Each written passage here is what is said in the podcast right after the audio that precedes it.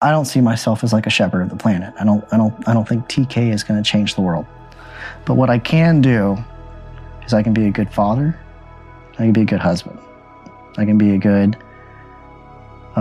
manager and business owner of the people at NutraMedia and the people that work at Core Culture. I can affect their lives. I can help them prosper. I can help them, you know, I want them to be a little uncomfortable. I want to be that thing that makes them a little uncomfortable so they can learn what discomfort is, so they can learn how to be self-reliant on themselves. So if I want to impact on the world, I just want to influence the people around me in a positive way that can help make them better and grow so that they can survive. They can learn how to survive. The Sacred Thomas Podcast. All right, so we're live. We're here. What's up, TK? What's up, dude? It's been a minute. I know. It's been... How long has it been? I don't know. Maybe a couple weeks. Couple weeks? I know, right? A minute. It's good to see you, man. Can you actually tell the audience who you are and what you do? For sure. I would love to. So, and you can just look at me while you're talking. You don't have to look at the camera. Okay. Yeah. Sorry, guys. Sorry. I mean, if you want to talk directly. All right. Well, my name's TK. My name's Taylor. I'm an entrepreneur. I created a business called NutraMedia. Mm-hmm. And I'm one of the co-founders of Core Culture. That's awesome. Can you tell me a little bit more about NutraMedia, how it got started? Right. So actually, how about this? Let's start from the beginning, because I know you have a wild story. Yeah. How did you get to where you're at right now? Okay, so for those who don't know, owning NutraMedia, NutraMedia is a nutraceuticals branding and marketing agency. Mm-hmm. We do branding and marketing in all types of different medias, mostly for nutraceutical brands. So energy drink companies, different types of supplement companies. We obviously have a clothing line. We're both rocking the Core Culture today. Yeah, so anything you see branding-wise, as far as like the logos, the labeling, the packaging, the social media, the advertisements, the websites, anything you really see about a brand, we work with probably over 80 national and global brands. So if you walk into any supplement store in the United States, or really for anywhere around the world for that matter, there's like a 90% chance a good portion of the branding on that wall we've done, you know, a handful of them. Mm-hmm. So how did I get here? That's the question. So about, I don't know, 10, 12 years ago, I worked for this little company. It's not a little company anymore. So if you walk into a gas station today and you go to the energy drink section, there's a drink called C4. I know C4. Yeah. So back in the day, that was a little bitty company of about, I don't know, 30 people in College Station, Texas. And so I was fortunate enough to be 30-something employee. Mm-hmm. I don't know. I was hired there from a buddy that I lived on his couch, like right out of college. Hmm. And I was taking classes at Blinn, and I basically got a job like sweeping floors and packing boxes. So that was like my first gig into supplements. Didn't know anything, never lifted weights, didn't really do fitness. I was like a sports guy. I was an athlete, but I was never like a, you know, weightlifting guy. And you just applied? Yeah, my buddy just, I actually was like a mover. Like I worked for moving companies, and I did like trim carpentry and odds and end jobs. And I was always kind of an entrepreneur. Like I would find a way to make money. And then my buddy called me up one day. I was living in Waco, and he was like, hey, I got this job. It's for a really cool company. It's growing really fast, and they're hiring. And like, I was like trying to get out of this relationship that I was in. And I was just like, you know what? Mm-hmm. I got nothing else better going on. And keep in mind, I'm like 20 years old, you know, so pretty young. You know? Yeah. So I'm 34 right now. So yeah, a little over 10 years ago. So I'm literally catching up to you, man. Yeah. I hopped into a Jeep with like a bag with some clothes in it, literally like a hefty bag. And I had a dog named Trigger. And we just like hopped in the Jeep, and I drove to College Station, and I literally just like showed up at his house, and I was like, all right, where's this job, yo? And he was like, oh, you can like live on my couch until you get some money. And so I literally lived on his couch for a month before they actually gave me the job, because I went up to it was called Woodbolt, and the brand's called Cellucor. Okay. So Cellucor owns C4. Okay. The brand, the logo C4 used to be just a pre-workout, and they had like, I don't know, 20 or 30 different products, and C4 was just one of them. Mm. They still have all those products, but C4's kind of become its own thing. Off. Yeah, I see like C4 everywhere. It's like its own brand now, but at the time, C4 was actually new. So I didn't know anything about any of this stuff at the time. I just wanted a job, and they gave me one. And yeah, I worked there for, I don't know, maybe almost 4 years. And in that time, it went from a little company to a really big company. But I was fortunate enough to like be in pretty close proximity to, you know, the executives. Mm-hmm. So while growing with a real small company that's growing that quickly, you're in this like hyper state where everyone around you, first of all, everyone's like family. And I you know, I lived away from my family. So my job became like my life. Your family. And like everyone, yeah. So being in. Excuse me. Oh, you're good. Excuse me. You get it all out. There might be another one coming, yeah. But we're good for now. So being in close proximity to executives at this level while this thing's growing so fast and sort of seeing how they operate was, I was just like a sponge at that age. Mm-hmm. And I was lucky enough to have my roommate that I was living with was like the owner's little brother. And so like I got to be kind of around, you know, the top dogs of that company and sort of see how everyone operated. I got to go to meetings and, you know, after parties and all that fun stuff and just kind of absorbed it all. And then it grew into this really large company. And then I just decided one day that I wanted to kind of do my own thing. So I just, on a whim, I left. Actually, I wanted to like create a family. Like I wanted to get married and all that stuff. And the job I had was good, but it wasn't like a career. Okay. And so, you know, I was like, I love working here. I love everyone that I'm working with. But when a company grows, you know, they stop needing to like promote from within. Mm-hmm. You know, they start kind of going out and finding people in New York and LA and Chicago and Australia. And, you know, they're starting to hire all the jobs that I was hoping that I would one day like work my way into, which I actually did like get promoted quite a bit, but like nothing like an executive level job, right? Right. And, you know, I actually dropped out of college while working there because I was like kind of banking on, you know, I'm going to grow with this thing. And, you know, there was this dream that we were all going to get real rich. And that came true for a good handful of people. But I got to see that happen like in real time during my youth. And I got to be a part of it. And so, yeah, I left that job without knowing anything about graphic design, and I started learning graphic design on YouTube. Before you continue, I literally thought that you had learned graphic design from working at Cellucor. I started doing it, yeah. Like I started looking at YouTube stuff, and like 3 months into it, I was like, you know what? I want to do this on my own now. That's actually wild that you learned from YouTube. Yeah, because my job at Cellucor was, I was actually like a customer service rep and an event specialist. So like I would go all over the country to like CrossFit games and the Arnold Expo. Remember we went to the Arnold Expo together? Yeah, yeah, so absolutely. Like, so like I would set up the booths and everything? Yeah, so my job was to like set up the booths and like sell the product and make sure that everything, you know, was, you know, Gucci, everything was working good. Yeah. And so I got to know a lot about supplements and the supplement business through that whole season in life. And supplements were never like something I was like super passionate about. It was just like, I just thought it was kind of cool. It was like an interesting thing, biochemistry. And then I got into fitness, then you kind of put those two things together. But what was always exciting about me was the marketing part. Right. You know, I always thought that was the fun one.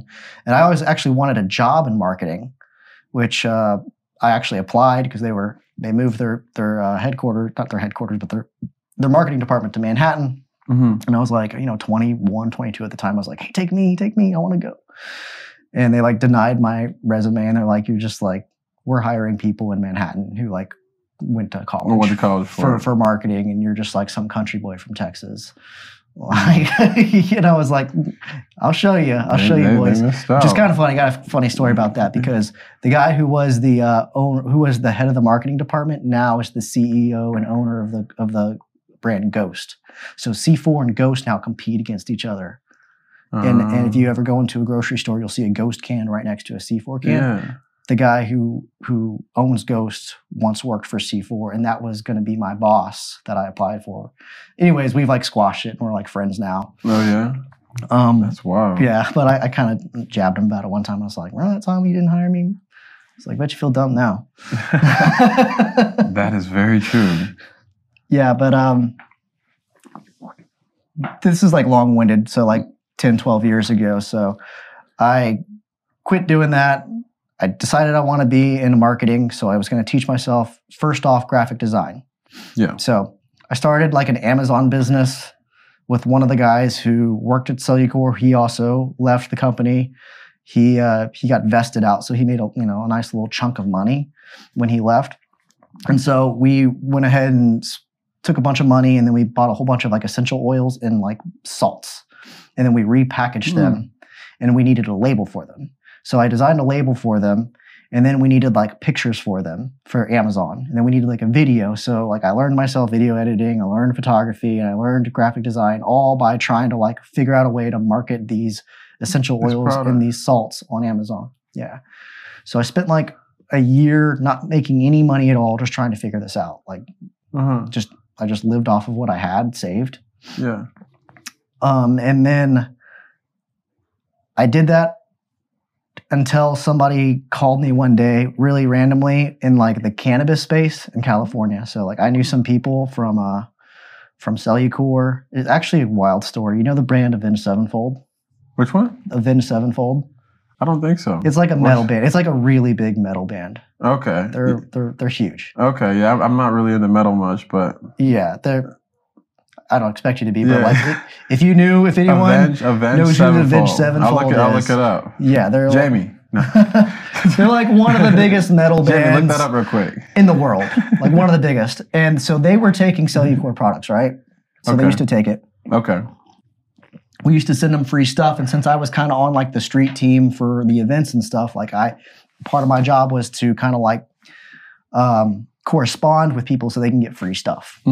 Like before influencers were influencers, like my job was to kind of support influencers, but they weren't called influencers then. You know what I mean? They're artists. Yeah, they were just popular celebrity people. This is like before TikTok, really before Instagram. Like Instagram existed, but people didn't like have a career off of being a social media person. Right. Like they had a career, and then if you wanted to have, different like brand ambassadors is what we called them. So they were basically brand ambassadors. So I created some sort of a correspondence with their manager. Okay. Their band manager, and so. That guy knew another guy we were doing this essential oil stuff for, and he like hit him up one day, was like, hey, I've got some friends who are selling some cannabis products, like brownies and things like that with like infused with cannabis. And they're in Orange County. And he's like, I need somebody to make me some bags for some packaging for our brownies. And so he's like, oh, I got a guy. And so like he hit me up and he's like, hey, do you wanna design this bag for, like these brownies? And I was like, shit, yeah. I get paid? They're gonna pay me to do it? And he's like, yeah. So I designed a pack. It was terrible. Totally bad. Like not good at all. You still have pictures of it? It's buried somewhere. If you can find it, I'll put it on the screen on the podcast. Yeah, it might be hard, but yeah, so I got some of those. Okay. So that ended up like opened me up into this whole weird little subculture of cannabis brands, because this was like right when they were breaking into like their legal.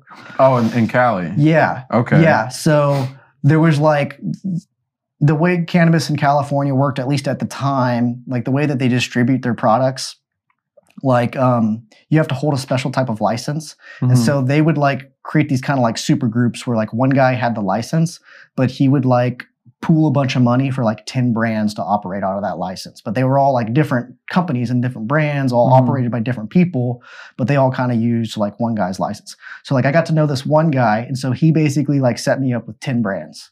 And he was like, all right, you need to make stuff for 10 different brands. And I'm in Texas at the time. Like, I like cannabis like everyone else, but I'm not like a connoisseur, right? Like I didn't know anything about the business. People in Cali built different. Yeah, so it starts getting serious where they want me to go there and back to help them with their social media. So I'm like flying to San Diego like twice a month. Wow. And going, and I'm helping them do their social media and do their events and do their packaging and just anything media wise. And this is just me in like a crummy little Canon like 60D you know, crop sensor camera and like Photoshop on my laptop. I'm just like trying to make it work, trying to figure it out. And I'm like charging these guys like literally like $15 an hour. I'm not really making anything. I'm like breaking even. But I'm like, at least paying for your flights. No, I was paid for my own flights. Wow. So yeah, I like kind of like taught myself how to, that comes with where we're at now, and I'll get to it. Obviously, it's not $15 an hour now. I know. Yeah. So I like taught myself kind of the business part of being a freelancer at first, and then it became kind of too overwhelming for one person to do. But besides all that, I was starting to kind of make my name for this little cannabis space, which is kind of weird for tax reasons in Texas. They're all paying you cash. I don't really know how I'm like supposed to like report that on my taxes in Texas. So I was like, oh, well, shit, this isn't like a scalable thing. And I can't really hire a bunch of people to go work for a bunch of weed companies in California out of Texas unless I move to California. And I'm like married and, you know, have a house with my wife and stuff. And like, she's not a part of this world at all. So she's like, that's weird. She's like, that's just a weird kind of whole thing you got going on. So, so I was like, yeah, but like, it's something people are paying me to do this. And she's like, yeah, it's cool that people are paying you now. Cause she supported me for like 2 years, you know, like, you know, my wife really saw, you know, she believed in what I was doing. And like, if there's anything I can say to anyone is like, if you have a partner in life that believes in you, I mean, you got someone, you know what I mean? You know, that's special. Yeah. I mean, there's, especially these days, it's really hard to find a woman who's willing to actually stick with you when you're at your lowest. Yeah. And she was there for me. The fact that you had that and you have that now.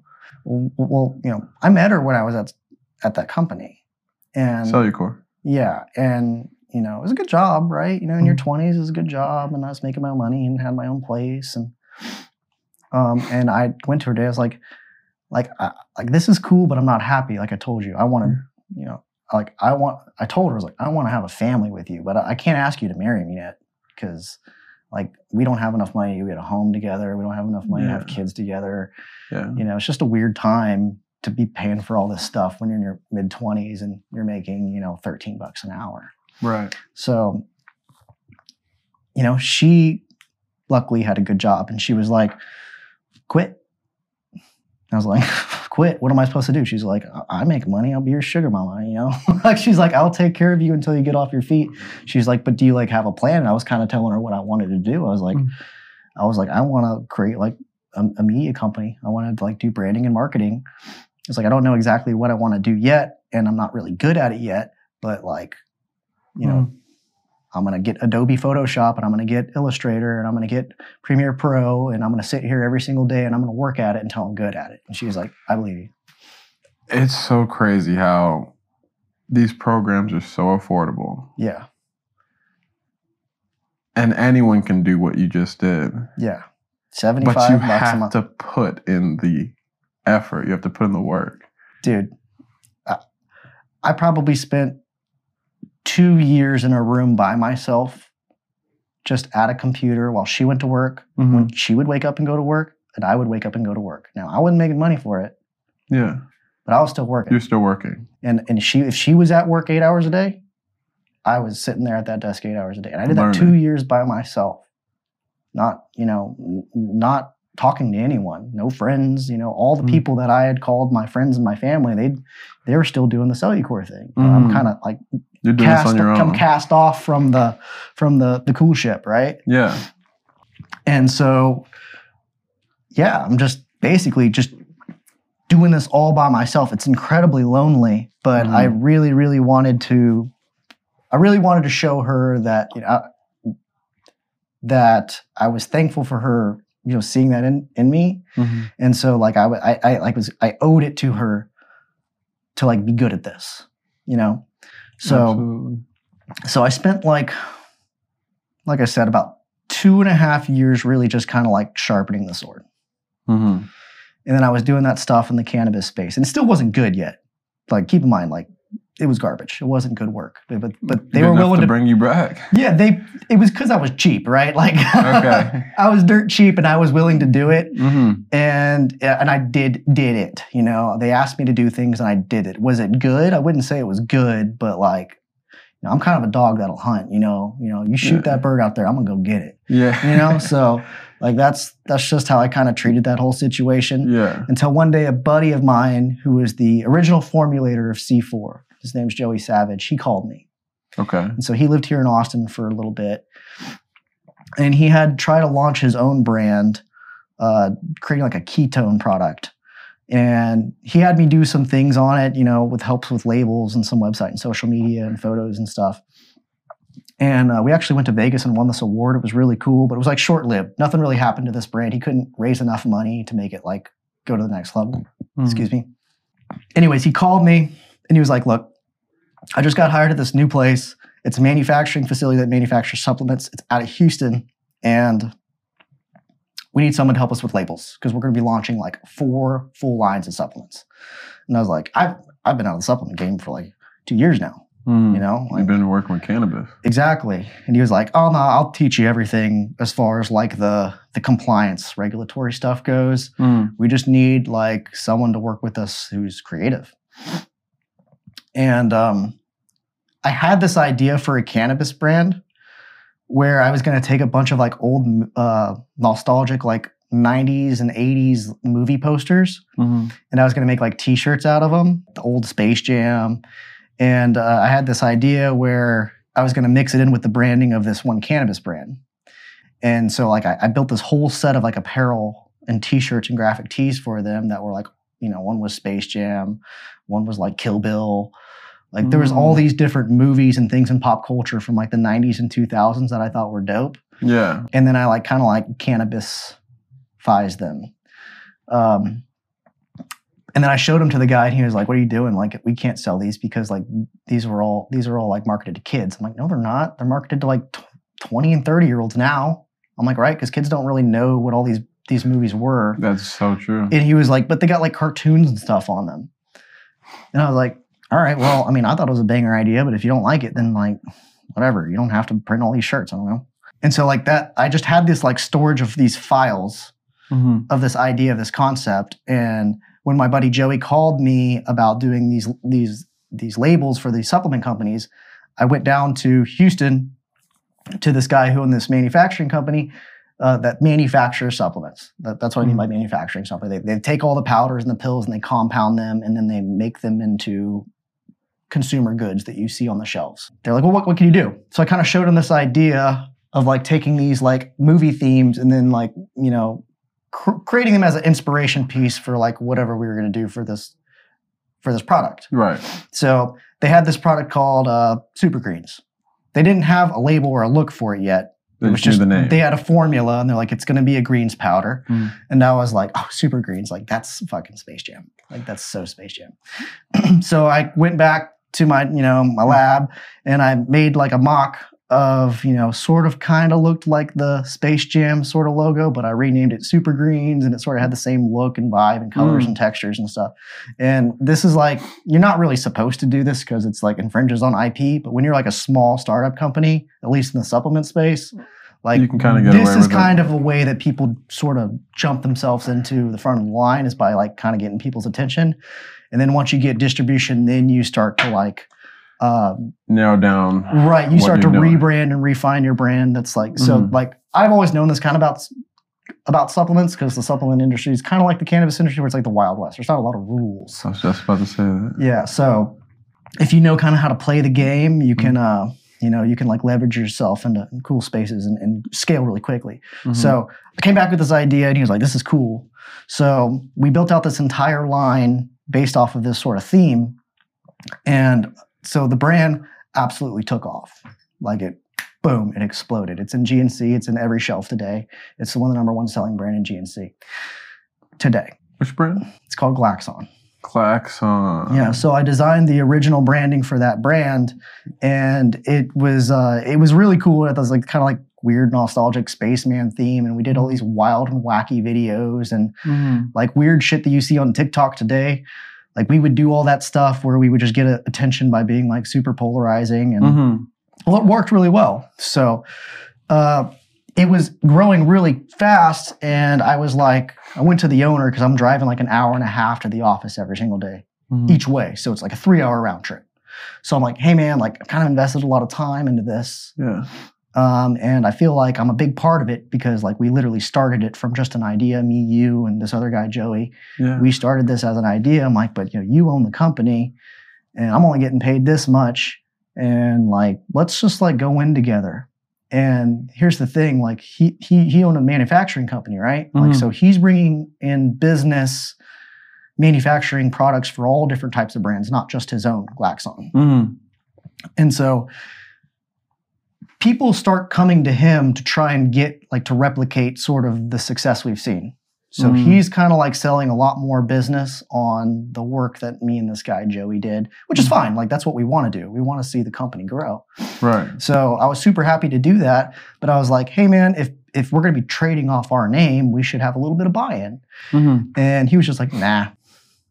Just straight up no. Yeah, he was like, no, I got, you know, we've got other plans for how I want to do this, which is fine. Me and this guy are cool now, by the way. He's like a good friend. And I understand why that was the decision he made, but it didn't work for me for where I was at in my life because I was starting to get a sort of a reputation for it.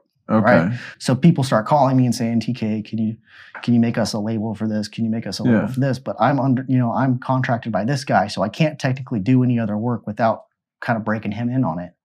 But see, when he brings in a manufacturing deal, I may get paid, you know, $1,000, $2,000, whatever.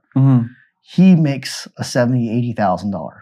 You know what I mean? There's a big discrepancy between, you know what I mean? When you're manufacturing, because manufacturing is very lucrative. Absolutely. It's also very expensive too. So like I understand it now. To get started. Yeah, it costs a lot of money. But yeah, so I get kind of popular in this weird world of supplements because this brand gets super popular. So I created this, I said, you know what, I'm going to go and do this on my own. And he was like, whatever, dude. He's like, I already got the distribution. I can go and hire somebody to just do the labels from now on because like it already has a look, which they did. And that person really did a great job of taking the brand on into the next level. But I stepped back and said, let's start my own media company now. So that's when I got in touch with the people who we launched Core Culture with. Right. So right when I kind of left that job, I kind of became like a hot ticket item for a lot of people trying to hire me. And I was like, I don't want to be hired. I want to create an agency. You were tired of building other brands up. Exactly. I felt like I had helped make a few millionaires, and I was like, I want to be one. You know, it's only fair. Absolutely. I'm not stupid. I kind of understand. I mean, I'm not the brightest person in the world, but I'm talented enough to know, you know, where my strengths are. I know my talents. You're pretty smart, TK. I wouldn't. Don't think you're pretty smart. Watch this man talk about labels and it goes over my head for sure. Whatever, it's fine. You know a lot about video that I don't know. Yeah, I guess too soon, right? Yeah, I mean, so like you follow your passion and you're really good at it, right? I'm decent. Yeah, so I just kind of follow mine and I just know where my strengths and my weaknesses are. Right. Yeah, so... So you met up, so you ended up meeting the people that... So Core Culture is owned by another manufacturing company. So it's technically a competitor of this other place that I worked for. They're both in Texas.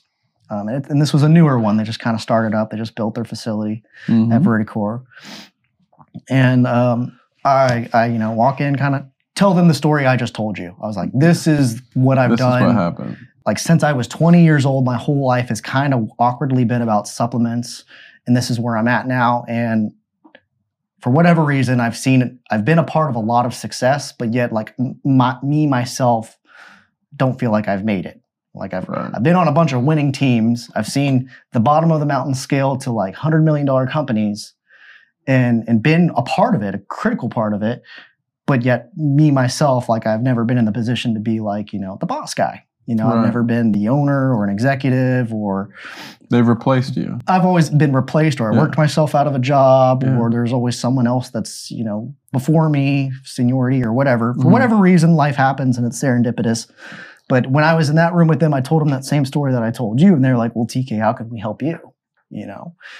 They're like, well, you got some things that that could help us because we have clients that need your talents. And we've got things that we want to do. They were talking about core culture. They're like, we want to do our own brand too. And I was like, well, guys, look, this is cool and all, but like, I don't want to jump into bed with anything unless like I got some skin in the game. And they're like, well, just, okay. It's okay. We're like, this is what we're going to do. We're going to launch this brand. If you want to be a part of it, be a part of it. And I was like, all right, well, I want to start a media company and do this for a lot of brands. And they're like, great. They're like, we could send you along business. I was like, okay, so as long as you're okay with me not conflicting, doing mass, and taking on customers that may potentially be your competitors, like we can launch this brand Core Culture together. And they're like, we support you, man. Like we see your vision. You want to see Core Culture win. So we ended up doing this deal where I could own a part of Core Culture and still do focus on NutraMedia. And they were going to help us out with Core Culture by basically providing us for NutraMedia as basically like core client to start. What I mean, like they're like, you're going to give us enough billings to start off so I can go and hire people and get an office and stuff and kind of get started, which they did. And so we, you know, essentially Core Culture paid NutraMedia in order to do all of the media work for it. Right. That's essentially how it worked out. And since then, both brands, all three of them, Verticore, NutraMedia, and Core Culture, have all just kind of grown into their own things. Just grow because we've been at it about 3 years now.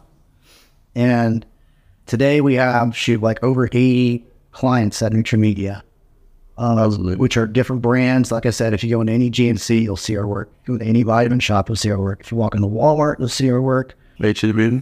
The Glaxon and H-E-B. So my logo is technically H-E-B, but all the logos have been refreshed since I was there. But if you walk into H-E-B, yeah, the Glaxon logo, I designed it. So technically I'm in H-E-B. I can't really take that win because, you know, somebody else did. You know, kind of got them into H-E-B. I didn't help with that part. As a designer, that's what gives me pride, is seeing my work live on in places I could literally walk into. Like, that's cool to me.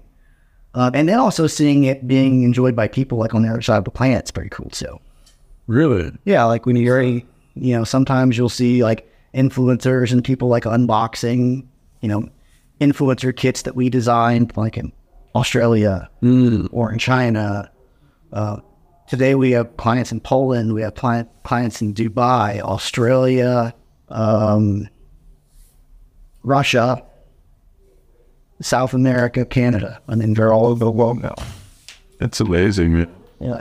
Your journey has been crazy, and one thing that stuck out to me is the fact that you said your wife now, but your girlfriend back then, literally trusted you enough to support you until you got to the point you're at now.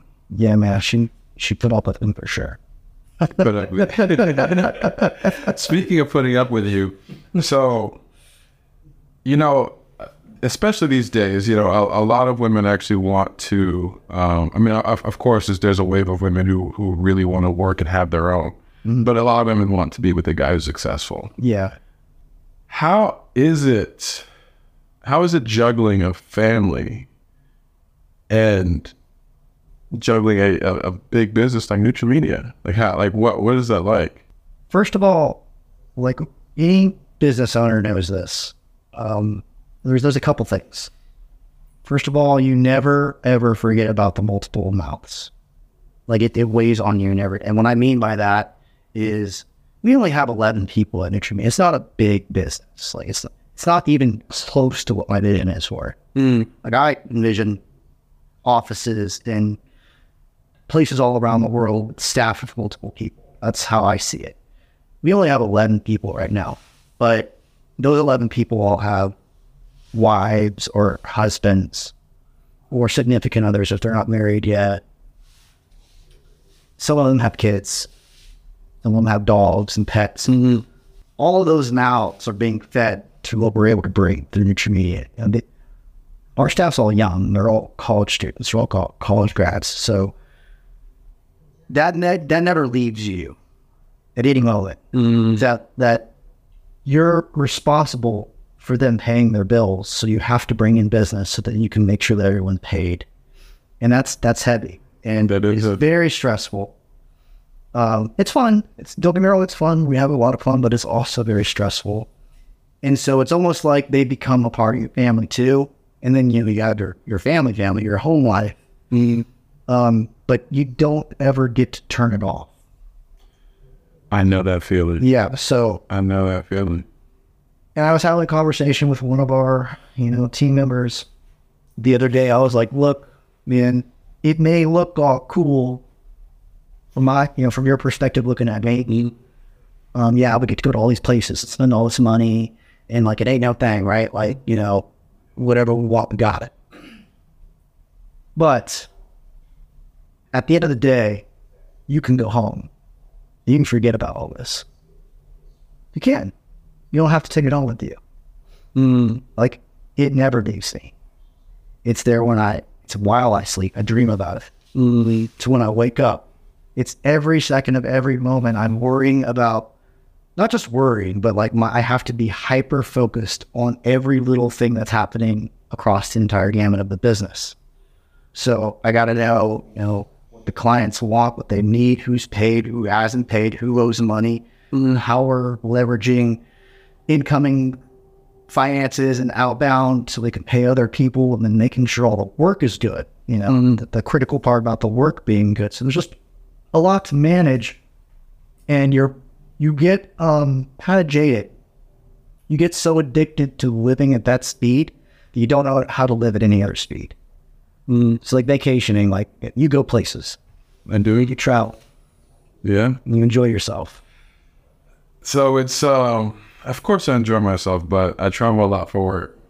And as much, anyone who's in the space that I'm in who travels for work, as much as great as it looks, just like you just said, it's not the same as a vacation. Well, I've done what you do with the camera gear. Like, that's what I used to, that was my job with the cannabis stuff, to a degree, where you have to account for all your gear, account for all the shots, account for how that's going to post at it. And then you have to do this in some weird timeline, and then you got to figure about how am I going to pay for all this, and then still make some money at the end of it. Absolutely. And then not to mention, if depending on what country you're in, you might be in a country where it might not be as safe, and you're walking around with completely complicates the whole thousands of dollars worth of gear at all times. It's just sketchy. It can be sketchy at times. So it's it looks great, and like I said, I wouldn't trade it for anything. I wouldn't trade it for anything in the world, but it's not like a vacation. Yeah, but you're also kind of addicted to that shit. I'm addicted to it. Yeah, absolutely. Yeah, I love it. Same. Yeah, love it.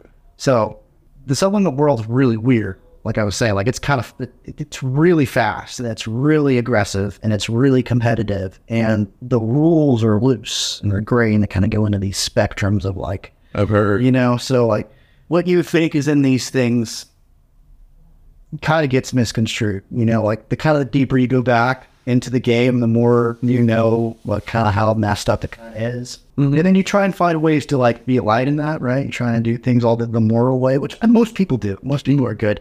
But like when it comes to like making money, there's cheat codes. Yeah. You know what I mean? So I know a little bit more about that. Yeah. I mean, well, it's like any business, like really anything. There's like, I don't want to say corruption, but there's like there's a spectrum in which like you kind of dip in and out of like, breaking the rules and bending the loops and things like that. Is it because it's not regulated enough? It's loosely regulated. It's not regulated by the FDA, but it is watched after by the FDA. And there are some, I don't want to say regulatory bodies. There are some like regulation publishings, like on how you should operate. Especially at a manufacturing level, and there's some sort of on a packaging and marketing compliance way, which we do, and on our side it's kind of technical and like how we design the labels and ones that are compliant. But there's also a whole B side where if somebody's selling something in a place like Walmart, they need to be pretty damn compliant because they're making a lot more money, so there's a lot more liability, there's a lot more people taking in, unless Walmart has their liability, so they're going to make sure that that's a really legitimate product. That's kind of where I wanted to take this. Yeah, so if you're like in a national retailer, any national retailer that, you know, is a big box store and that's buying millions and millions of a product, they're going to put their ducks in. They have all these compliance and legal that before you even get approved to sell in there, you have to meet these parameters. That's not the same for Joe's supplement store that you can go down the corner and get. That's a completely different game. And that game is wild. But you can get some pretty cool shit at those stores too, though. But like, you know, you want to get real big and real skinny, you know, you can go there and get stuff like that. And it, you know, on a biochemistry level, it works. Like, there's science that proves that it works, but that doesn't necessarily mean the FDA is like, well, there could be side effects. Cool with it. Maybe, maybe not. Sometimes the FDA just doesn't know, so they just don't know. So they don't really have a regulation on it. You need a regulation on it, you know. Some of the retailers might deem that too risky, and they'll just be like, no, we don't want you to put that in your product. Maybe, like, there's some ingredients that are actually really, really good for people that are just basically B vitamins that are getting banned by the FDA right now. Really? Yeah, and they're really, really very good for you. Why would they ban them if they're good for you? There's a lot of lobbying from pharmaceutical companies. That's actually messed up. Yeah, that's how it works. That's what I'm saying. There's a spectrum, and shit gets kind of weird and corrupted. Are you saying because it intrudes on their profits? What are these vitamins used for? So what I'm talking about specifically is a B vitamin. It's called INN. It's called nicotinamide mononucleotide. I shouldn't. I'm not even trying to say that. And so there's a doctor, I think, at Stanford. Or at MIT, his name's David Sinclair, and he published a paper. He was actually on Joe Rogan's podcast a couple of years ago. He published a paper about this ingredient, that one, this one, also another one called metformin, in which like actually slow down the degradation of cells. So there's an ingredient that you can take that's an over-the-counter dietary supplement that's known to slow down the degradation of cells. So anti-aging. Yes, anti-aging, anti-cancer. Anything that has degradation of cells, which is literally what aging is. So it slows this down tremendously over time, as long as you saturate your blood and keep on taking it. Okay. And for past couple of years, it's been an over-the-counter supplement. Really, really luxuriously expensive one, might I add. It's expensive as shit. Really? Yeah, it's like $30-something thousand a kilo. So to break that down into, you know, several products, and then you add a markup into them, usually you'll find these products around, you know, $60 to $90 range per bottle. Per bottle. Yeah. Wow. So it's like it's more of a high end luxury one, and you don't feel it. You don't like take it and like, well, I feel it younger. It's not really how it's sort of science behind it. Yeah. So and it's new science. That's also a thing. Is it's new science. So, are relatively new in the larger spectrum of science. Okay. So this particular ingredient, it's from a B vitamin. So it's like basically it's naturally sourced. It's probably synthesized in the lab to create it, but, it comes from organic means in which we understand. Most people can understand. It isn't in any prescription drugs, but the issue is it kind of like, it carves into the market share of what pharmaceutical companies maybe are already trying to prevent with some of sort of their preventive drugs, right? And they like NMN. They might want to use it. But if it's a supplement, everyone can use it. Everyone can buy it. So like making it into a prescription drug would make it a lot more exclusive that you can raise the price on. So basically, they've been lobbying for the past year prescription companies in Washington to ban the use of NMN as a dietary supplement. Basically, declassify it as a dietary supplement and classify it as like a prescription. Yeah. Wow. And then once it's a drug, then they can market it as a prescription.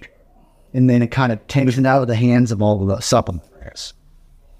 But this happens with a lot of access. Right, exactly. So this happens all the time. This is just kind of the hot beat one that's happening right now. It just happened to be that it's a pretty damn cool ingredient. Yeah. And it's, I mean, right now it's hotter than a locket. People are buying it up because they know, people who know about this know that it's only going to be available for so long. They are going to ban it. Oh, it's in process right now, but anyone who's selling them right now is selling a lot. So it's like, this happens. How do you stop something like this? Well, there's petitions. There's a lot. There is a committee, and there's people that like I'm involved in the supplements. I'm pretty involved with the supplement industry now. I know this is going to sound weird, but I'm kind of like a strange little celebrity in this world. It's a small little world. Okay. But like, if anyone makes supplements, like they know that they need to come to NutraMedia to make their label at this point, because we have connections with all this distribution and all these manufacturers and all the places where you get your bottles and where you get your labels. We know where all that's sourced at. We know the pricing. We know the process. So we're kind of like this little brokerage consultancy that kind of turnkeys this stuff for people who don't know how to do this stuff. Mm. So I've gotten in with a lot of the movers and shakers who also like the publishers. There's influencers in this world that like are journalists, for example, and they write on the behalf of these brands, and they write on the behalf of whatever's going on in the news as far as compliance, regulatory, and such. And so I've gotten to know these people, and they have formed their own little committees now, where they're basically influencers. They go to Washington and they create their own content about like, hey, we're fighting the good fight, and they create a petition and they get everyone to sign it and stuff like that. And they start to rally different politicians, really. So they're getting these politicians together and creating awareness with them, saying, hey, this is bad. And if it's, savvy to like whatever political team they're on, obviously they want to jump on it so they can have something to attack. And but there's always the counter of like the other political team who's like, well, we're with pharma, So then it's all like that. It's just crazy to me how they will even be able to ban something like this if it's good for you. Who's voting on this? Politicians. Yeah, they based off of whatever their constituents. Is pharma trying to convince politicians that it's not safe for people to take over the counter? Yeah, well, I mean, it's pharma. They they have ways of convincing. Right. That's what lobbying is, right? Yeah, absolutely. So they might go to their team and say, hey, like, this is problematic. You need to shut it down. And we'll say, all right, gotcha, fam. Right. Well, yeah, they'll make up whatever they need to. Whoever pays them the most. Okay. Yeah, So, yeah, it's just like, he said, she said. The point of the matter is this is like a subject that most people don't know about. It's not like a hot ticket, like, social issue. It's just one of those things about like business economics where it's like there's team A and there's team B. There's the world of supplements and there's the world of pharma. And those two worlds have always been in conflict. Mm-hmm. Because there's a lot of things you could beat with nutrition, right? Oh, absolutely. Like if you give somebody the right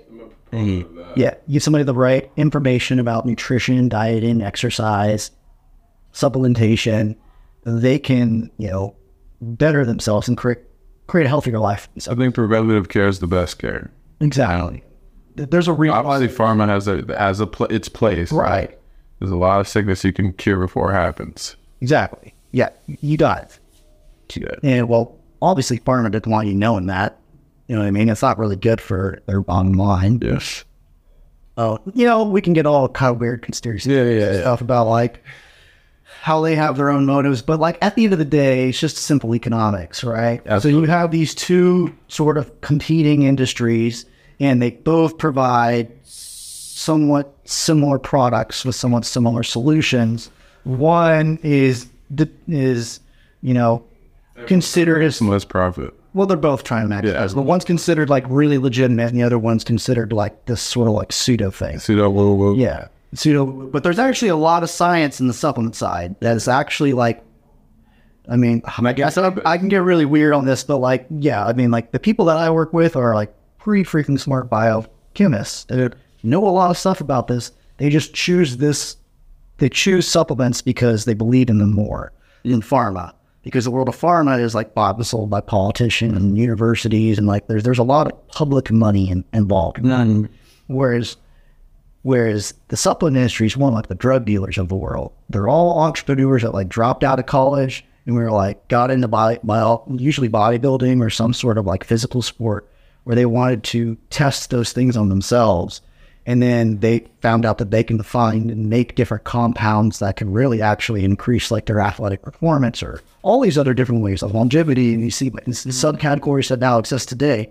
But like this is like a real like open source type of way of using science in order to learn things about things that come from the earth, whereas pharma is like trying to like closed source, mm-hmm.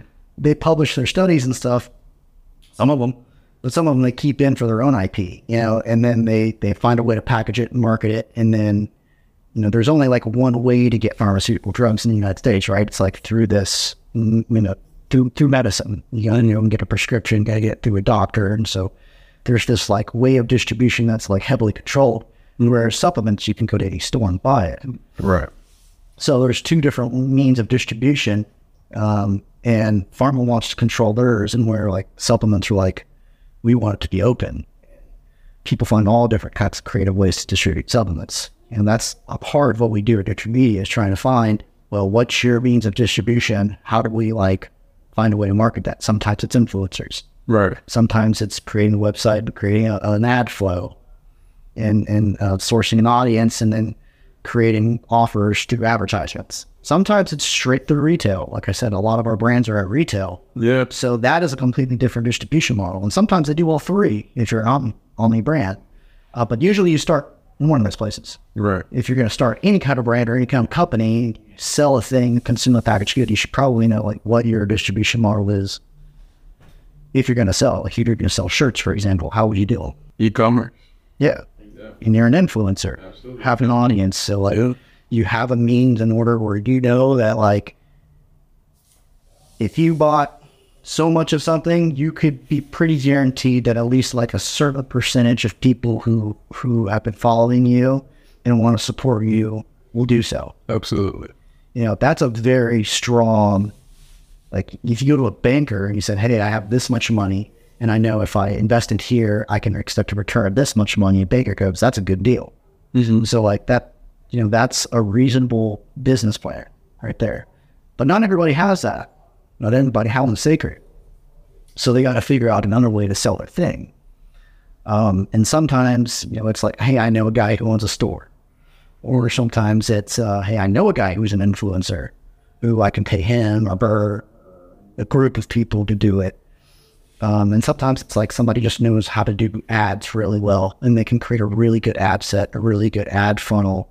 And that's another way to scale. So you see those with, you know, a lot of supplement brands, right? If you could pick ads on Facebook and stuff like that, and usually they're ad-based brands, just completely different distribution model. You have a complicated life, man. Yeah, sorry if I kind of went on a tangent there, guys. No, it's all good. Actually, I want to take this back to Core. Mm-hmm. So You've talked about how the supplement industry is the wild, wild west. And obviously the people who are even watching this, a lot of them know that I am heavily involved in Core on the influencer side. Mm-hmm. And one of the main reasons is because I've met the owners, I've met you, I've seen everybody's heart. Like, everybody is in this for the right reason. They want to put out things that clothing that they would wear. Mm-hmm. And supplements that they would take. Right. How's Core different from other supplement brands? How's Core Culture different? There's a few ways. First of all, we don't try and target like an ultra competitive or performance based consumer. Like, we're trying to make supplements that improve the lives of anyone and everyone. Mm-hmm. It's kind of difficult because in the world of marketing, the saying goes, if you're marketing to everyone, you're marketing to no one. It's like marketing 101. So we're kind of like shooting ourselves in the foot there, but we're doing it sort of valiantly because we're trying to be very open and transparent about the stuff that we make, the products that we make and we offer to people. And we're trying to make things that have a very wide like health set. Like, pretty much anyone could take them and find benefit from them. Mm-hmm. You know, anyone can implement these products in their lives, and we're not going to over embellish them, and we're going to say a bunch of over-inflammatory things about what they do. We're going to try and educate people on what we know that they do, and then we're going to try and create the most pure and transparent and high-quality version of that. So if we source things like our collagen, we want it to be the best collagen that we can find. We'll pay more for it, and we do. Mm-hmm. So that we can say things like, we know it's grass-fed, so we know it's non-GMO, so we know that it's organic. Now, a lot of people can say that. You can put a lot of things on a label. But like I said, some of this stuff isn't always policed, right? Mm. So you kind of have to police yourself through documentation protocol. And that's kind of where the manufacturing side comes in, where the guys at Verticore, since they own the manufacturing facility, they could control all the quality and the transparency on their end. which is they have a certain rating. It's actually a certification called NSF. Mm-hmm. And in the world of supplements, NSF is kind of like the premier, most legitimate certification you can get. It's very arduous to get. It costs a lot of money to retain.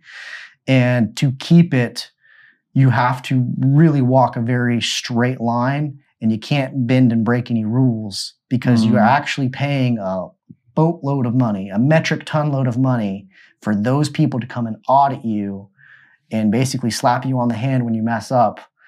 So that you can retain that certification. Now, most of the manufacturing facilities in the United States don't have an NSF rating because it's cost a lot of money. And what's the point if most people don't know or care? So there's a lot of places that'll just make anything for anybody. And whether we know what that's in that bottle or not, there's really no way of knowing other than taking it and somebody saying, oh, this feels like it's working for me, right? Yeah. I mean, what you just said, no one knows. Well, absolutely. Yeah, like I can tell you, it gets weird, sort of, if you know how the whole spectrum works. But when you have an NSF rating, mm-hmm. you can't break the rule because you're literally paying somebody to come and basically audit you. Yeah. Yeah, and they do it several times a year in order to have that little stamp to say that they're an NSF facility. So Core Culture has made it all those there. So by documentation, SOP protocol, I know it's like sounds like a big word, but like by their business practices, they have to like toe a very fine line of documentation protocol that guarantees what they buy, what they put into their products, the weights, the values, how they store it, how the facility operates as far as cleanliness, and then also the documentation control of like how much came in, how much went out, and making sure everything is like completely sound packed where there was no fudgery going on where somebody may have, sprinkled a little of this or maybe not put a little of that. You know what I mean? You can't do that with this type of documentation protocol because they actually come and audit it. So that creates this like level of transparency where the consumer, if they understand like how this works, they can be pretty well comforted in the fact that they know that they're getting a legitimate product. So like I said, bigger companies that sell their products in large retailers, usually the larger retailers will look for that. They want to see brands that have get the NSF certification. Yeah, and then you have to provide all the documents for that, which is not easy. Like you got to go back all the way to wherever it's sourced from, and you got to go from these companies that source these raw materials, and you have to get them to provide all the documents. And some of these. Where they're made at farms in like other countries, you know what I mean? Like, and they're synthesized in labs and like sometimes and a lot of times, like there's just extra stuff in there. Or they just don't really provide a good document. Like there's no certificate. There's supposed to be a certificate of analysis. So like, but like in a lot of supplements that go out into the vast marketplace of all these brands that you see from people like advertising things online, like you don't really know where they're made at. And for all you know, they're being made from somewhere that's sourcing from ingredient where they don't really know what that ingredient is. It's not like they're doing a test on it because it costs a lot of money to test it. So they're just going to say, oh yeah, we bought this much whatever amino acid and this much creatine and this much caffeine and we're going to put it on here. But did anyone actually go and say, is this actually creatine? Is this actually caffeine?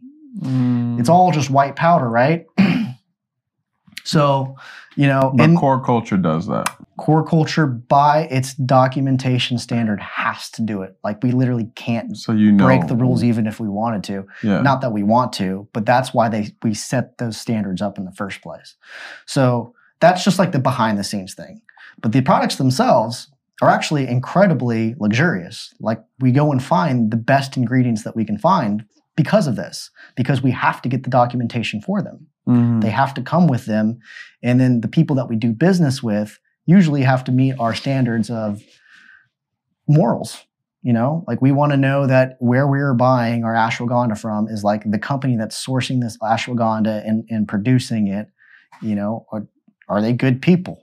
Are they doing good business worldwide where they're not like committing human crimes and they're not cutting corners and they're not trying to, create, nefarious products and ingredients and things like that? Are they using pesticides and stuff like that? We're trying to find out to make sure if they're creating the most honest raw material that we can get, And then we also want the highest standardized version of that. So we want like basically the most premium one.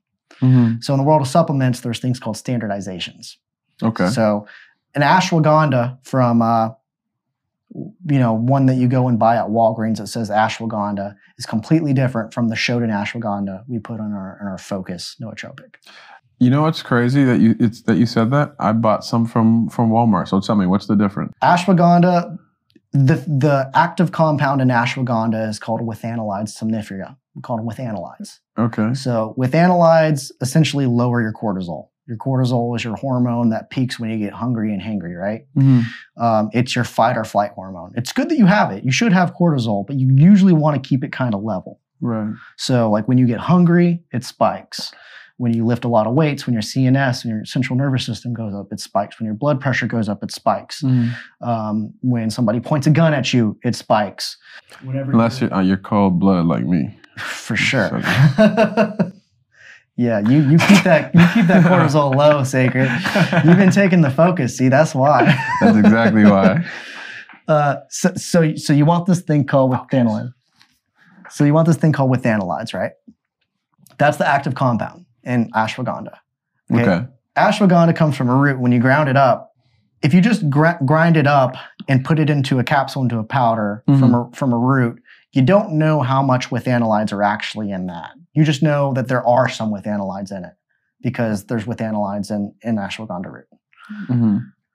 We take standardizations from them. So basically what we do is they extract the parts of the ashwagandha root that have the highest amount of withanolides on them, and then they basically isolate them, and then they test them to a one to one to know like, okay, if this is 1% withanolide, and then they test it to compare it to see like what this one is. Mm-hmm. So it's kind of like the Snicklefritz. The ones that you buy from Walmart is only really known to have between 1 to 3%. But they don't actually test it, so they don't know. But it's probably less than 3% withanolide content. That's what I'm saying. Shoden ashwagandha is a trademarked version of ashwagandha, okay, in which they test them from that extraction, and they're known with every batch to have 33% withanolides. So it's literally 33% more effective. Wow. We got some good products. Yeah, it's like the Ferrari of ashwagandha. It's really expensive. But like we don't do that with just our ashwagandha. We do that with every single ingredient. Yeah, so that's why people may say, well, Core Culture stuff's expensive. Well, it's a lot better of ingredients. Yeah. It's like if you go to, you can go to a place and buy, a skirt steak, or you can go to, like some expensive steakhouse and get like a really nice steak, a really nice filet mignon. Like, yeah, we're making sure that this Tomahawk. We're making sure that this is the prime of the prime. I've been trying to tell my people that it works. Yeah. I will keep promoting it because these products work, especially Focus. Yeah, that's one of my favorites. That is literally my favorite. Mm-hmm. And well, the protein's amazing too. But yeah, so like our protein, it's if you look on the back of a label, usually you look at the other ingredients section. Mm-hmm. So you'll see the nutritional or supplement facts panel, but look down where it says other ingredients. Okay. If you see things like a bunch of acephylene potassium, sucralose, maltodextrin, silica, mm-hmm. And then other like colorings, colors, and then natural and artificial flavors. That's a good indicator that there's a lot of like artificial things that are going inside that product. Mm. And the more other ingredients, that means the more that they're cutting the actual protein with these things in order to basically fill up the volume of the tub to make you feel like you're getting more. So he's like, hey, we have a 50 serving tub or whatever, and it's 32 gram scoop. And it's 22 grams of protein.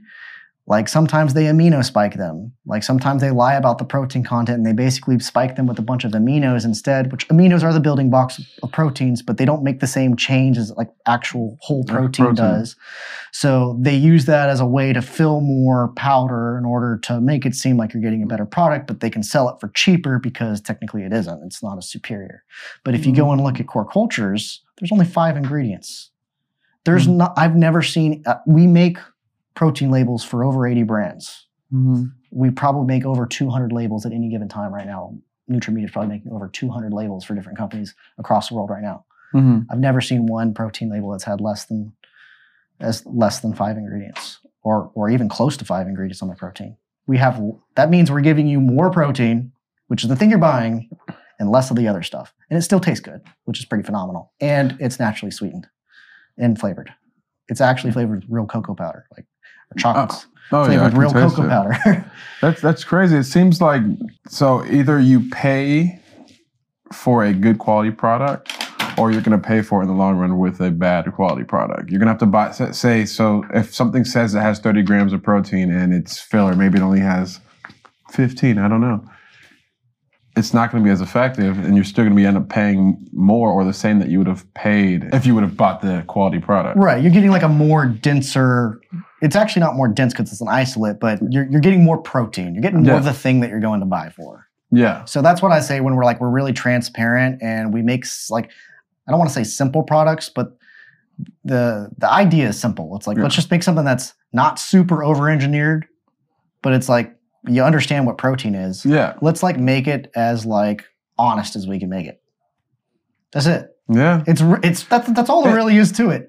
And you'd think people would think that's like a wild statement to make, thinking like, why does it? That's what everyone does. But I'm telling you. Yeah. No, they don't. I know they don't. But we actually go out of our way and spend more money to do it. And it costs more money. And we don't make as much money as the other people do. Yeah. But we just believe in doing that. So that's why we're blessed that we can, so we do. That's amazing, and that's why I always support Core Culture. Yeah, it sounds a little bit boring. It sounds a little bit boring, but I think that's what we need. I don't think it's that boring. If you believe in like good, high quality stuff, like I like nice stuff, like this. Well, these clothes they cost a lot of money to make. You go to our website, people are gonna be like, man, it's a pretty high price point. It's like up there with Lululemon and stuff. Yeah. These cost more than Lululemon to make. We pay more than what Lululemon pays to make these than what Lululemon pays to make their clothes, because we care about the quality, like we care about where it comes from and who we do business. Like all those things matter, because you can easily cut a corner somewhere when doing business, especially internationally, with people who they may not have the same values that you have, and they may be okay with all kinds of weird shit like. Employing children or having crazy hours or underpaying people or not using quality, ingredients and materials and stuff like that. Like we have to go and vet that stuff out of people first. And you'd be surprised, especially when doing business overseas with other countries, like their rules are different. Their value systems are different. Mm. So like to them, it's like, no, this is how we do it. And this is how we keep it cheap. And we're like, well, we don't want it that way. I didn't know y'all even went to that amount of detail, even with the clothing. The clothes are 100% proprietary. We went and we made these fabrics. We picked out the fabrics. We had them constructed and on rolls of fabric, and then they had to go get dyed. So we actually had to pick the dye that actually colored them, and then they had to get sent back and then cut into the shapes that we have, which are completely proprietary too. They were designed by a designer that designs and tailors clothes. So these looks, these colors, these fabrics are completely, you can't go on Alibaba and buy them. Oh yeah, absolutely not. Where, that's a lot of people have that business model, and that's fine. It's a fine business model if you can go on Alibaba and you can buy 144 units for $3 a piece, and then you can put whatever logo you want on it. Gymshark, that's how they started. Alpha Lead, any of these big name, fitness brands you see today, that's kind of how they did it. Mm. But like this is really like the Nike, Under Armour, Lululemon model. This is completely proprietary. No one else can own these looks. Mm. That we own them. We own the IP on them, and we don't own the supply chain or the manufacturing of them. But like it is set up for us exclusively, if that makes sense. So what made you guys decide to do it that way? Because I know it's extremely expensive. It's insanely. It's like mind-numbingly expensive to do it that way, and this is why most people don't do it, obviously. But really, when we set out to do Core Culture, when we did our trademark and all that, it was apparent to us that, like, in order to protect our intellectual property of the brand of Core Culture, like, everything has to be completely proprietary. Mm. That, or you open yourself up to other people, you know, either suing you or copying you and counterfeiting you and things like that. So our vision for Core Culture has always been massive. We were like, we want to be this global brand, and it's going to take us a long time to get there. But if we invest in the things early on and do things, try and do things right early on, it's not going to be super problematic when you're a big brand. Because, you know, when you sort of own your own look, you own it. You're not competing with anybody else for it. Ultimately, if we just white labeled all of our t-shirts and all that stuff, and our shorts, and if we just white labeled all that stuff from like Alibaba, there's a high probability that there's, you know, 100 other brands in the U.S. that are selling essentially the same thing we're selling. It just has a different logo on it. But we don't want that. We want to say that, no, this is our look, and we want to be able to protect that IP. What's the story behind the logo? The logo is a double Enso. Okay.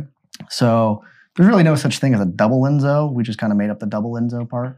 But an Enso circle in Japanese culture is it's a practice of art. So if you've ever seen like, you know, when they do calligraphy art, you know, they have those special brushes and ink. And so Enso is basically the practice of trying to create a perfect circle. And you do it in one swish. So it's like a flick of the wrist. And this is okay. An ancient Japanese, it's almost like meditation. They use it as a form of meditation to try and create perfection, but that's impossible. And they realize that. So it's about trying to create perfection, but finding yourself in the creation process of doing that.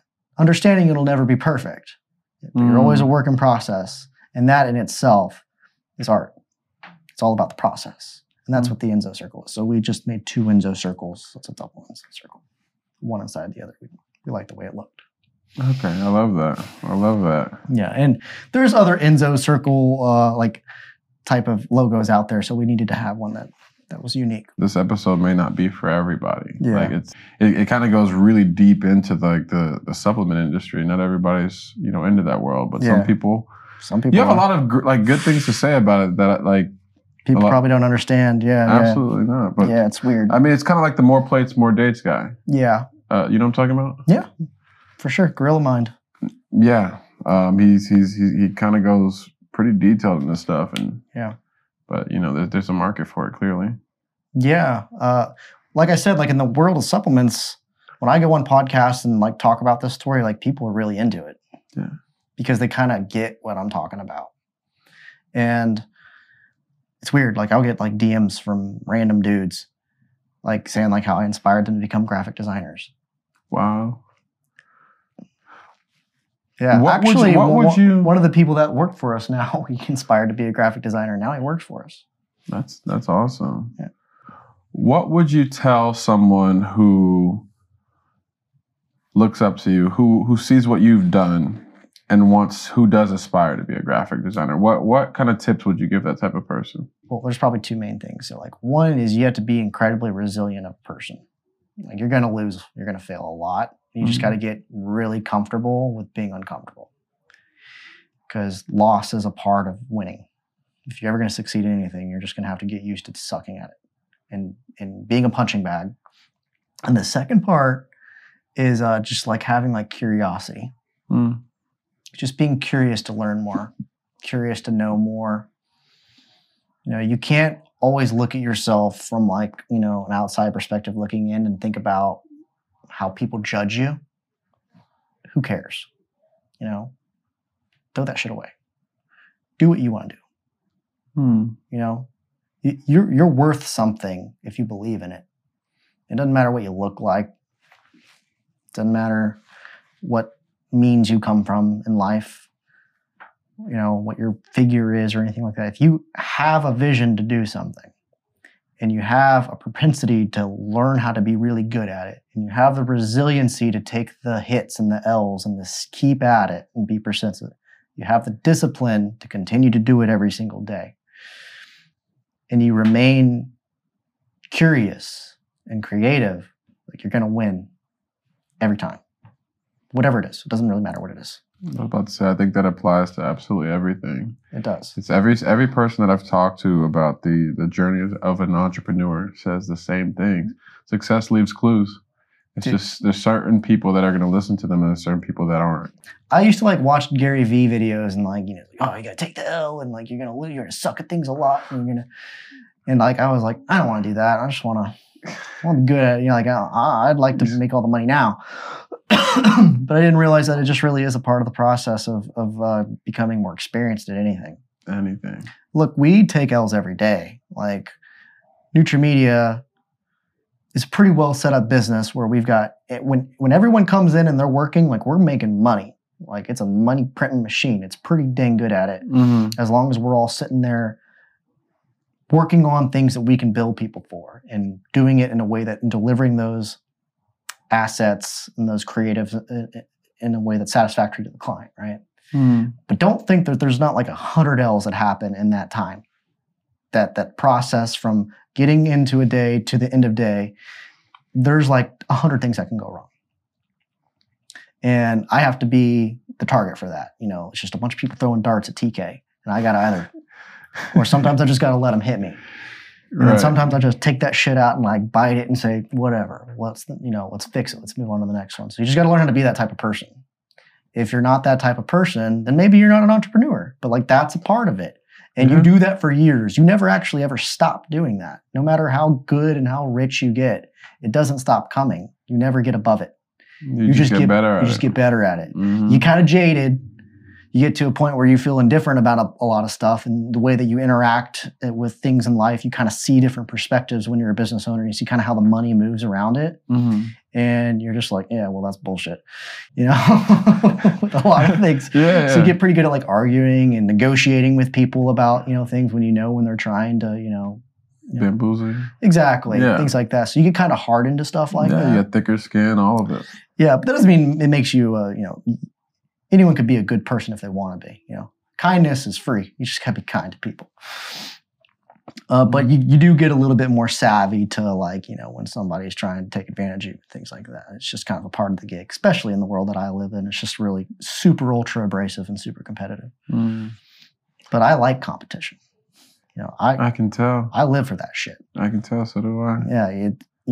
It's not about beating someone. It's more about like beating myself the day before. That's what it's more about. Mm, absolutely. And I completely agree with that. It's crazy when you say that you love competition.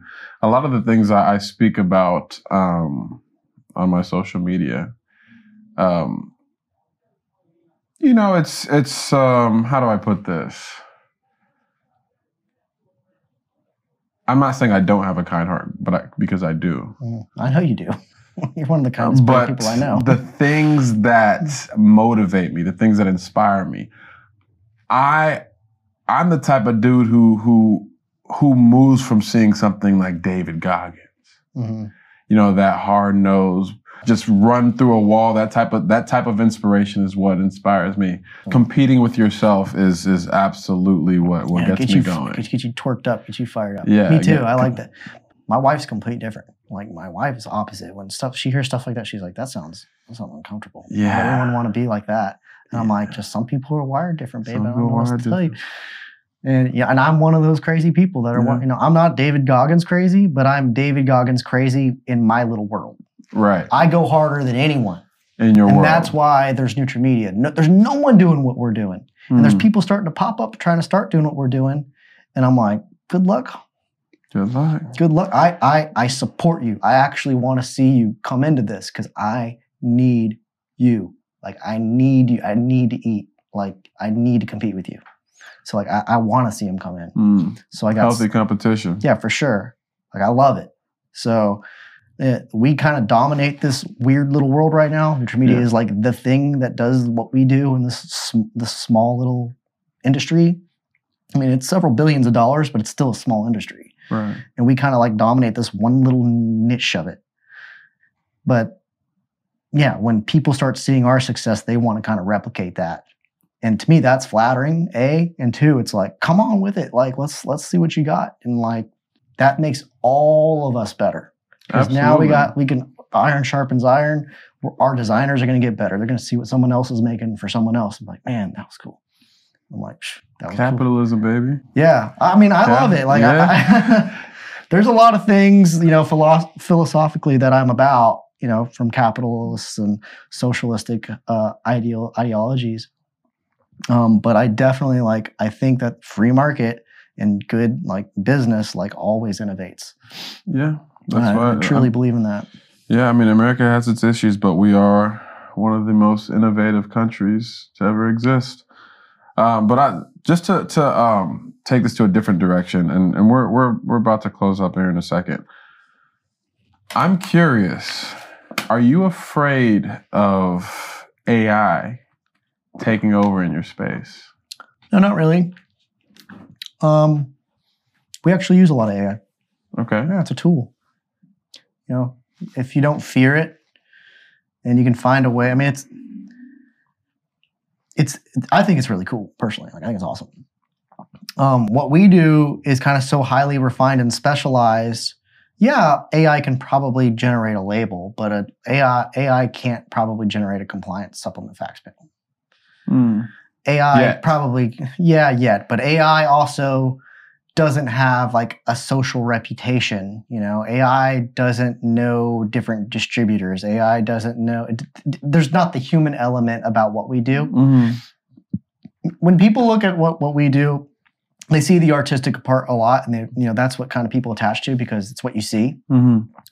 And that's where I started, obviously making all these designs and stuff. But my day-to-day these days has very little to do with me actually designing. It has to do with me talking to people. Mm. AI is not talking to people for me. AI is not selling. AI is not going to conventions and shaking hands and creating peer-to-peer relationships with people in which they trust what you're doing, and then you're going back and then you're building things for them that lets their business grow. AI is not doing that. AI is helping do some of that. It's a tool. So AI is making your job easier. Just make some things quicker. And honestly, you know, yeah, it actually makes things quicker and less expensive for our clients. So AI is a great tool right now. I'm not worried about it at all. Do you think there will ever become a point where AI could take over? Oh yeah, probably. Mm-hmm. But you're not worried about it? No, we'll just find another way to use it as a tool. Mm. You know, we'll just leverage more products. You know, if it can make more labels faster, we'll just make more products faster as long as more people buy them. You know what I mean? AI can't make a protein powder. It can't physically make one. You could probably program all that stuff to kind of do it. Mm-hmm. But at the end of the day, you need humans to buy it. So there's always a human. They can't eat it. Yeah, there's always a human factor that we always control the machines at the end of the day. I mean, to a degree, it kind of seems like they control us. But that's all in your head, right? At least the phones, right? Yeah. But you just got to tell yourself, you know, you got to set boundaries for yourself when it comes to things like that. So yeah, we use AI for a lot of stuff, and I think it's a great tool, and maybe it will overcome graphic designers one day. But if it ever overcomes graphic designers, I think we have worse problems than that. If AI can overcome graphic designers and put me out of a job, it's putting everyone else out of a job too simultaneously. I mean, it'll probably put me out of a job. That's what I mean. It's probably ultra problematic in the long run. But it's kind of already in motion, and it's probably actually a lot further developed than we understand. Mm-hmm. And we're actually way behind on it already. In terms of where AI actually is? Of our understanding of where AI is, yeah. It's indexing so much so fast right now and compounding so quickly that it's done. The domino already fell. It's already way gone. Right. Yeah. So there's really no stopping it. So it's either you kind of find a way to coexist with it. Exactly. Or it will just eat you. And I see that in a lot of older people, for example, my parents, they have not gotten with this new age of technology. They just figured they're old enough to not give a shit about it anymore, which you kind of envy that sometimes in people, right? But also, you know, that kind of time stands still for them too, to a certain degree. So, you know, they I don't know. that's a weird subject to get on, but like. Yeah, but I mean, I think a lot of people in their older age, that kind of happens. Yeah. They stop caring, but I never want to be a type of person where the world like moves on from. Right. Like that's something I fear. If I fear anything, like I don't want the world to move on from me because I just decided that I can't do it anymore because it's just all too much for me. Mm-hmm. You know what I mean? In that case, do you consider yourself a learner? Yeah, you just gave up if you do that. You gave up. You said, I'm going to stop learning now. I'm going to stop improving now. And then like, what's the point after that? Listen, as long as you're always learning, you always stay young. That's true. You always stay, if you're always staying curious, you always stay young. That's right. Yeah, you know, you're never as smart as you think you are. No, absolutely not. Well, it's been nice talking to you, TK. Thank you. I actually have 2 more questions for you. Okay. First question is, where can everybody find you online? At NutraMedia on Instagram. That's probably our largest social media. We don't have a very large social media following. It's weird because like it doesn't really matter because with my sub 1,000 followers, I can still like make $1 million off that. That's wild, huh? I think I saw a post actually of you talking about how your business is either you've encroached on $1 million business or you are at $1 million business. Yeah, we're going to be encroaching on $1 million at 2 years now. But with our main form of marketing being through Instagram, and we have like 900 followers. But every one of the people that follow me like owns big companies. So like it's just all about aiming small and missing small with your core audience. Listen, if I had 900 of those people in a room, that'd still be pretty intimidating. Oh, like 2 of them you'd be like the most wealthiest people you've ever met in your life. Just 2 of them. Think of 900 of them. It's wild, like how some of these people are very influential that follow me. And I'm like, that's crazy. That's amazing. Yeah, that like somebody would watch my story when I know that they have like a $1 billion company that they run. I'm like, wow, that's wild. But they watch me every single day, and sometimes they, like DM me, yo, that's cool. Yeah, yeah. I'm like, oh, right, that's awesome. Yeah, you should hire us. Awesome. So Instagram is your main platform. Yeah. Last question. What is the impact that you want to have on the world?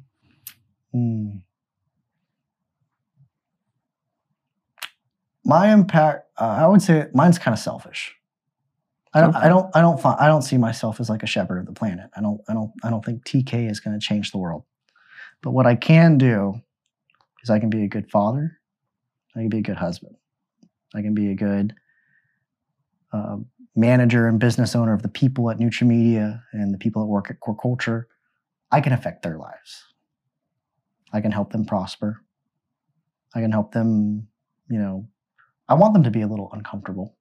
I want to be that thing that makes them a little uncomfortable so they can learn what discomfort is, so they can learn how to be self-reliant on themselves. So if I want to impact on the world, I just want to influence the people around me in a positive way that can help make them better and grow.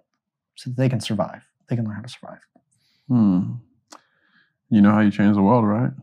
Like one person at a time. Yeah, I guess. It's been good, TK. I love that.